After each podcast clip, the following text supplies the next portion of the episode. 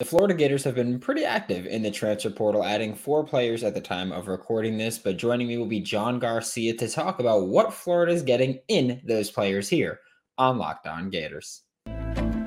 You are Locked On Gators, your daily podcast on the Florida Gators. Part of the Locked On Podcast Network, your team every day.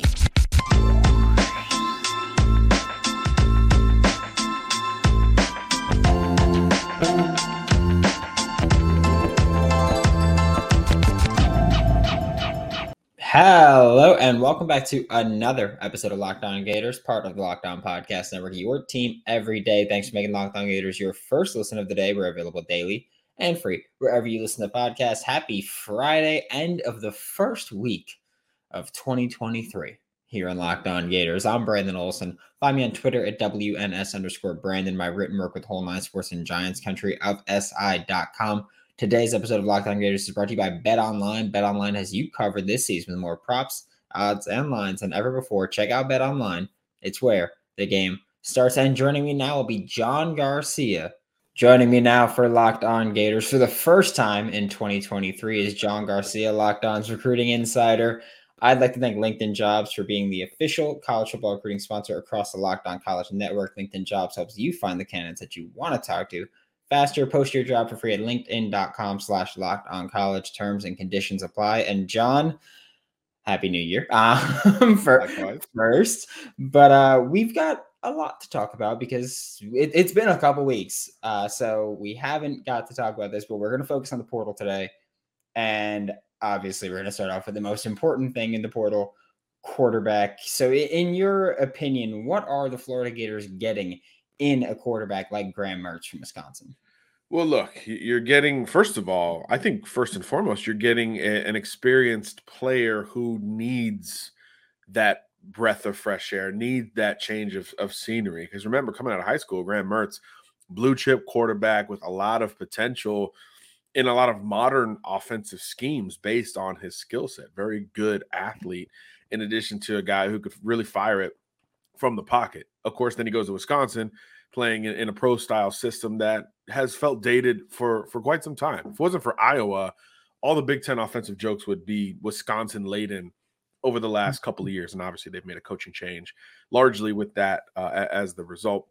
So definitely need a change of scenery from Mertz's perspective, and obviously Florida with with Anthony Richardson moving on needed to make a move in the portal here, uh, and and bringing in an experienced three year starter who's gone against the Michigans and Ohio States of the world in the Big Ten, it, it could be a lot worse uh, for the Gators here. Uh, you know, and, and, you understand some of the struggles that Mertz had up there, whether it was the offense or offensive coordinators. Um, I was told yesterday he did not have the same offensive coordinator two years in a row. Which is really rough uh, on on any offensive player, much less the trigger man, the quarterback. So three different offensive coordinators within an old school pro style scheme that maybe didn't fit him best anyway really easy to see why it just didn't work out uh, for either party in that regard. Yet and still, Mertz has eligibility left. He's healthy. He's mobile, uh, and he's got he's got this shtick about him that you know he can make big plays when you don't expect him to. Um, I watched a lot of his tape yesterday. Very good in 2021 at times, and in 22, the mobility had to be utilized more. The offensive line of Wisconsin was not that typical group that we're expecting, you know, great uh, protection from. So he had to move a little bit more, which meant he had to throw on the run a little bit more. And I thought, especially moving to his right, he looked really comfortable releasing the ball while on the move. So that athleticism is translating as a passer just as much as it does as a situational runner. So I think in that regard, you start to understand why Mertz would pick Florida. I think when these portal situations go down, you're like, how, do, how does this guy fit? why did he take this guy versus that guy? But sometimes look at the other side. Look at why Graham Mertz would be attracted to an offense like Florida's that is going to utilize a mobile quarterback. Doesn't mean you're going to design runs for him like you would Anthony Richardson, most most obviously, but you can still do some of those same things. He did look comfortable as as his Wisconsin career wore on with RPO, quick play action concepts. They did start to use that just a little bit, certainly not as much as we see in SEC country, and he looked very comfortable executing that style of offense. So, in those moments where we saw some of those modern or spread elements, Graham Mertz looked ex- extremely comfortable. And again, couple that with his experience and that that just need for both parties to just turn the page, find something new in, in 2023. And you start to like it a little bit more the more you talk about Graham Mertz and Florida. Are there other quarterbacks out there? Yes. Could there have been better athletic fits? Probably.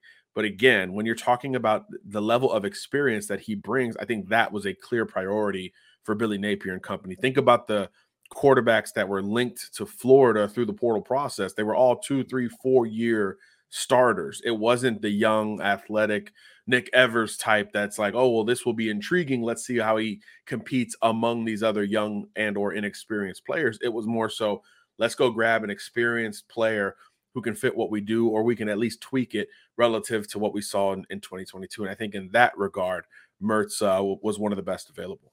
You really had to name Nick Evers specifically, like you like you had to go. I'm just saying. I mean, could, that could have been a thing, right? That could have been a thing. Uh, ironically enough, Evers ends up at Wisconsin. So here we go. Yeah, I will say also that um, I like that people call Wisconsin's offense pro style when it was pro style before they invented the forward pass. And now team it, it doesn't look like an NFL traditional offense. pro style. I would say under center is what we should say.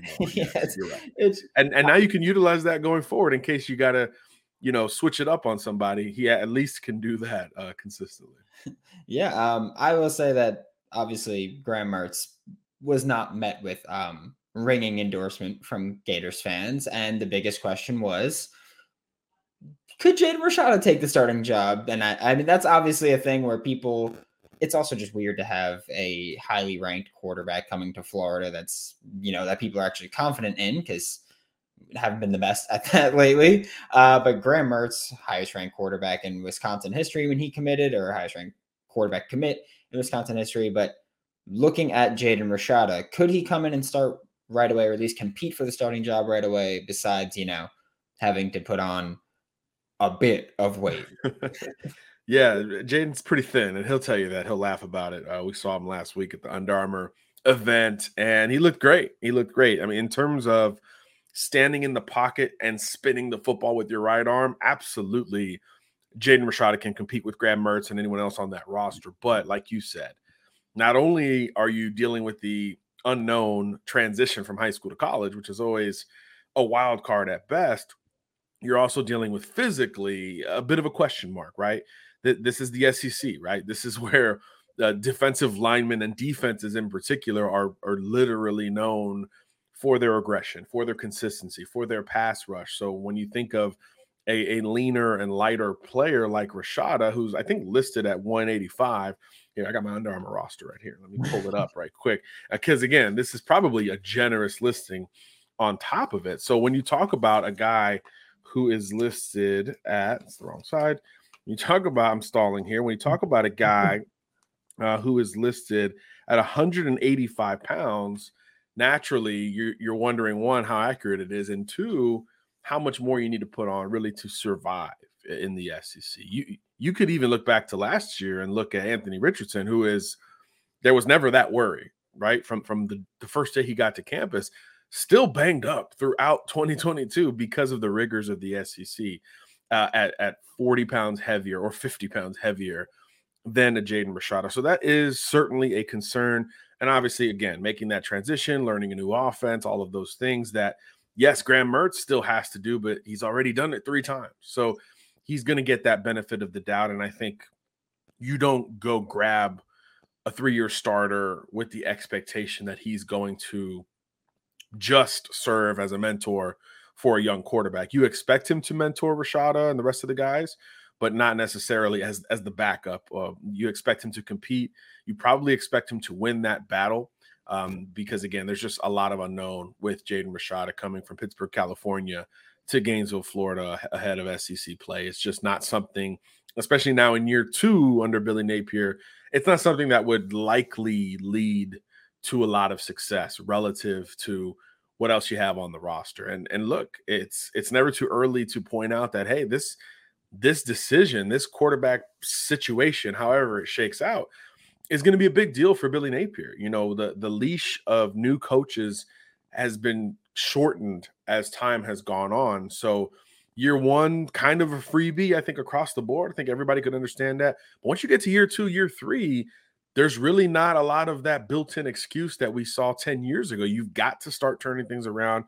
You've got to start winning pretty quickly. So again, bringing in a three-year experienced starter from the Big Ten with a degree versus a high school senior who clearly needs to add weight while assimilating to college, to me, that does seem like a bit of a no-brainer optically going into the spring. But you never know. I mean, Rashada's arm talent is unreal. Top 10 overall prospect for us at Sports Illustrated. I mean, he can spin it with the best of them. You could argue he's got the smoothest arm in this whole class. In the year of the quarterback, you could argue his his release, his stroke, his fluidity is the best among all quarterbacks. Arch Manning, Malachi, Malachi Nelson, all, all the guys, Dante Moore, whoever you want to throw in there. You could argue Rashada's looks the prettiest when it when it comes out of his right hand. So that is a huge asset that Florida has on its roster. Just not sure if day one, year one is when we should all see it unleashed. It's funny. Um, you mentioned that you know Jaden Rashad at 185 is probably a bit generous. I think it's funny that athletes are always listed heavier than they really are, and it's like, oh, you're being generous, but every normal person is like, oh no, I'm actually like 10 pounds lighter than I am. a tre- yeah, shedding weight on. The, yeah, it's just it, it balances out in the long run. Today's episode of Locked On Gators is brought to you by Built Bar, which you know why they're here, right? You know why.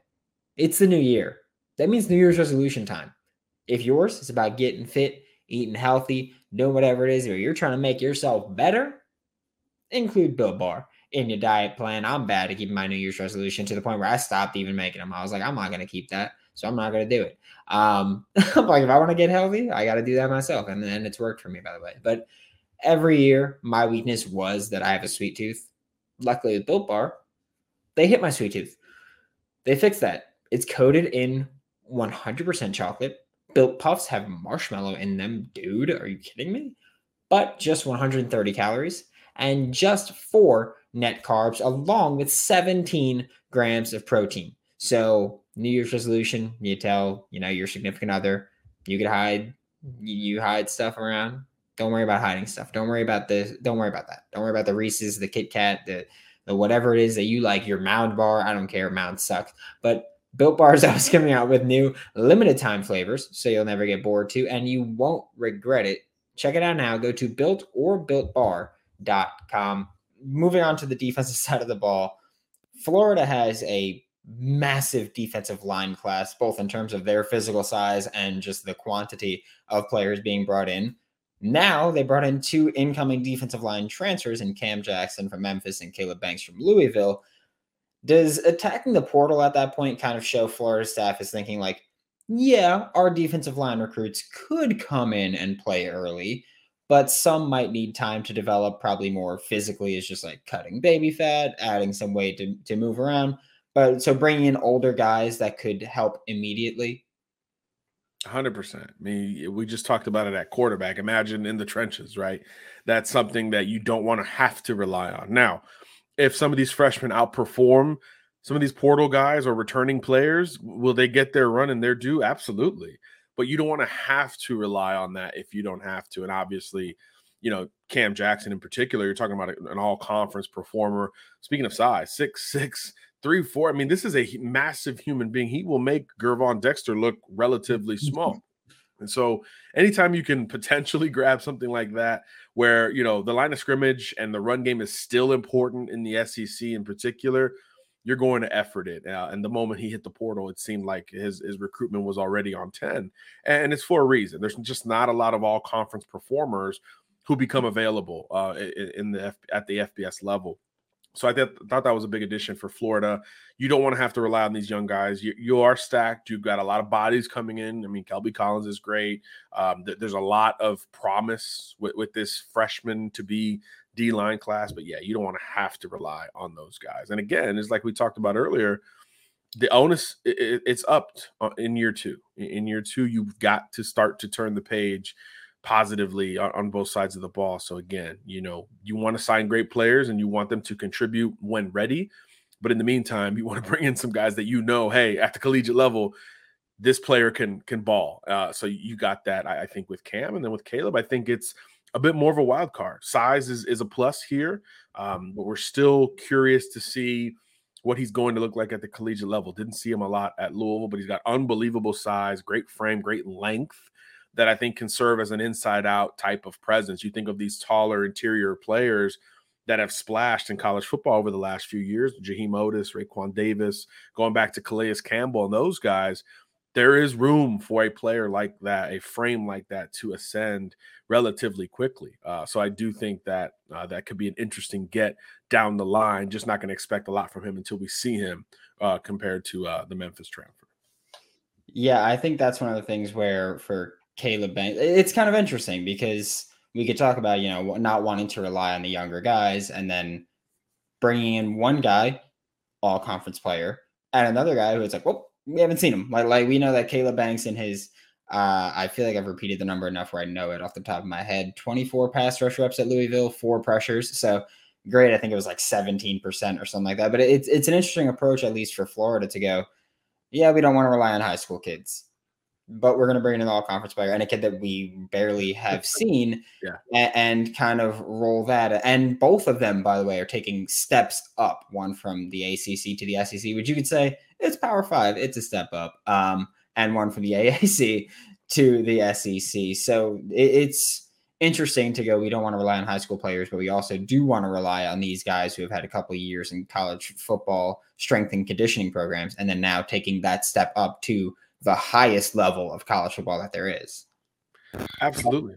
Absolutely. But look, this is that's that's the game, right? There is there's an element of security, but there's also got to be an element of risk. There has to be risk taken with some of these moves and and obviously from the beginning of the recruiting cycle of 23 to, to the portal which we'll see more probably going forward probably the biggest overhaul at any one position has seemingly been that defensive line. Clearly, that's been a priority for for Billy Napier all the way on down. So I think there's a, an aspect of talent and quality, but there's a quantity and a volume aspect of it as well. So naturally, where you do take risks, you want it to be if you if you're going to miss. A college coach told me last year, if you're going to miss, miss with size and length and a great frame, as opposed to missing on the undersized guy who is a try hard and all of that. So if if Florida's going to miss on one of these transfers, it's going to be with a great frame in mind uh, at a minimum. So you understand that that method for sure.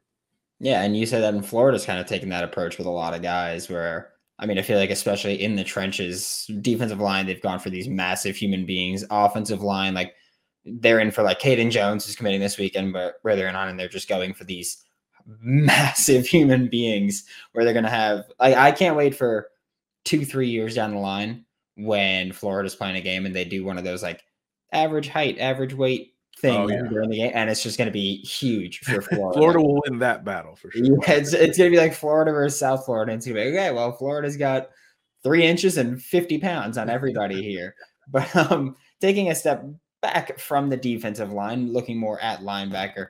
Florida struggled to recruit linebackers since Billy got here, and in the whole year that he's been here now. Um, I, I don't think anybody would debate that with you. You know, you got Jaden Robinson, who you lost the initial battle and then won the flip from South Carolina to get Jaden Robinson.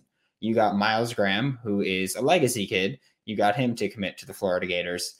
And then you, you had to go portal shopping for Teradja Mitchell, who we'll, we'll talk about more in depth in a second. But should there be a little bit of concern that Florida hasn't been able to gain much traction on these linebackers where – while we've talked a lot about Florida, you know, being in on a kid or being a hat on the table, they didn't do that with a ton of off ball linebackers for the 2023 cycle. They just weren't in late. Yeah, it, it is. It's kind of the whole, right? If you look at the class and you're wondering where could there have been more traction, I think linebacker would, would have been the easy choice, right? I mean, just look at the defense massive D line haul, mm-hmm. massive secondary haul that each could have had more bodies on on top of the ones they already brought in. But linebacker just quiet, like you mentioned. You, you didn't even win the initial recruitment here for Jaden Robinson, so he's the only one you're bringing in. So the portal additions or the portal aspirations at linebacker make as much sense as they do at the quarterback position, in, in my opinion. Not only have you struggled to add considerable talent, but you're losing talent, right? I mean, Ventrell Miller was was the guy for seemingly 10 years uh, in the middle of UF's defense. Amari Burney had huge splash moments at different points, especially this year and in 2022. Those guys are gone. Others have hit the portal, right? So naturally, you've, you've got to really flip that room relatively quickly. Good news is not a lot of linebackers on the field at the same time in 2022, 2023, right? A lot more DBs and pass rushers, but you still have to have that core group, especially for early downs and obviously for depth, right? We just talked about the rigors of the SEC and, and the level of, of competition there. You've got to have depth. I mean, that's something that every single school is dealing with at every position. So naturally, you feel good about the first theoretical group of guys. I know we talked about it pre-show. If if it's Shemar James and Derek Wingo and, and now Mitchell, you feel decent about that trio. But what about thereafter, right? Relative inexperience across the board, bringing in a freshman linebacker to to add to that mix now. But that's kind of it. So not only is is Mitchell a big grab just for for that sense alone, but you could also see Florida continuing to push for linebackers in the portal because there's just not a lot of conventional ones on that roster. I mean, I was scanning the UF roster a minute ago. A lot of these guys are converted defensive linemen, right? Scooby Williams, Jack Pyburn. I mean, so those outside guys are not only young, but not necessarily the most comfortable and assimilated towards their current college position. So that's certainly a spot where depth will be a storyline, I would imagine, for your audience uh, for the next, you know, 360 days or so. Yeah. Uh, also with linebacker brought in Teradja Mitchell, who I, would love to get your opinion on, but I also want to ask you about just it, it feels like linebacker is one of those spots where like quarterback, you want to get a veteran leader in there because there's so much going on, especially in this Florida Gators defense. You know, you have to cover like a DB, you have to actually stop the run like an actual linebacker, and then you have to rush the passer if you're a Florida linebacker. They do that quite a bit because you know they got creepers and fire zones and all that fun stuff that we could talk about. But I feel like getting a linebacker with experience is a very important part for Florida because this defense requires so much of them. So I, I like to think that Florida's like, okay, like Teradja Mitchell has a few years of experience, didn't play this year, but Big Ten starter in 2021 with a, what was a good defense. So kind of adding in that. But what is Florida getting in Teradja Mitchell? Yeah, well, like you mentioned, experienced player who's who's been there, done. They talk about playing in big games. We said that about Mertz. Imagine that from from Mitchell's perspective. I mean, this is a, a player who's played in the national title game a couple years ago. So naturally, you feel good about that type of experience coming into what should be I would think a pretty young defense. Um, and then you think of going back to high school and early in his Ohio State career, this is a really highly coveted, ferocious downhill player. He's got a little throwback to his game where he works best coming downhill, right? Now he works best moving towards the line of scrimmage, which again, if you're talking about establishing the run or stopping the run, and you're talking about the conventional linebacker responsibilities, in that regard, compared with his size and, and maturity level as, as a college graduate already, you really like that aspect. And again, players sometimes just need that change of scenery. There was an undisclosed injury that he had that limited him all year. Typically, when those situations play out, everybody just kind of needs to move on. Uh, so that is now behind him.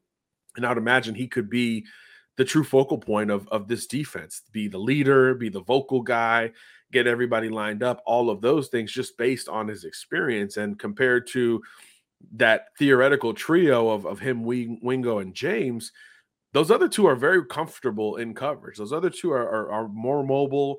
Uh, they're longer, leaner types as opposed to Mitchell, who's a little bit more compact. So, if you're going to assign responsibilities in theory, let Mitchell be your enforcer in the middle and let those other guys work forward and backwards a little bit more. Although, again, as you mentioned, Mitchell's going to have to do that to a degree as well. But he's comfortable coming downhill, which means as a pass rusher and or blitzer, he's got some juice there. Extremely physical player at the point of contact. I mean, he is an enforcer type when he does arrive towards the ball carrier. So I do think there's a lot of strong fit here, but the need outweighs the fit within Florida's defense, in my opinion. All that stuff will figure itself out. You just need bodies and you need experience, if at all possible. And I think Mitchell will provide both of those things while having to become this de facto leader. And I'm sure he picked Florida with that in mind.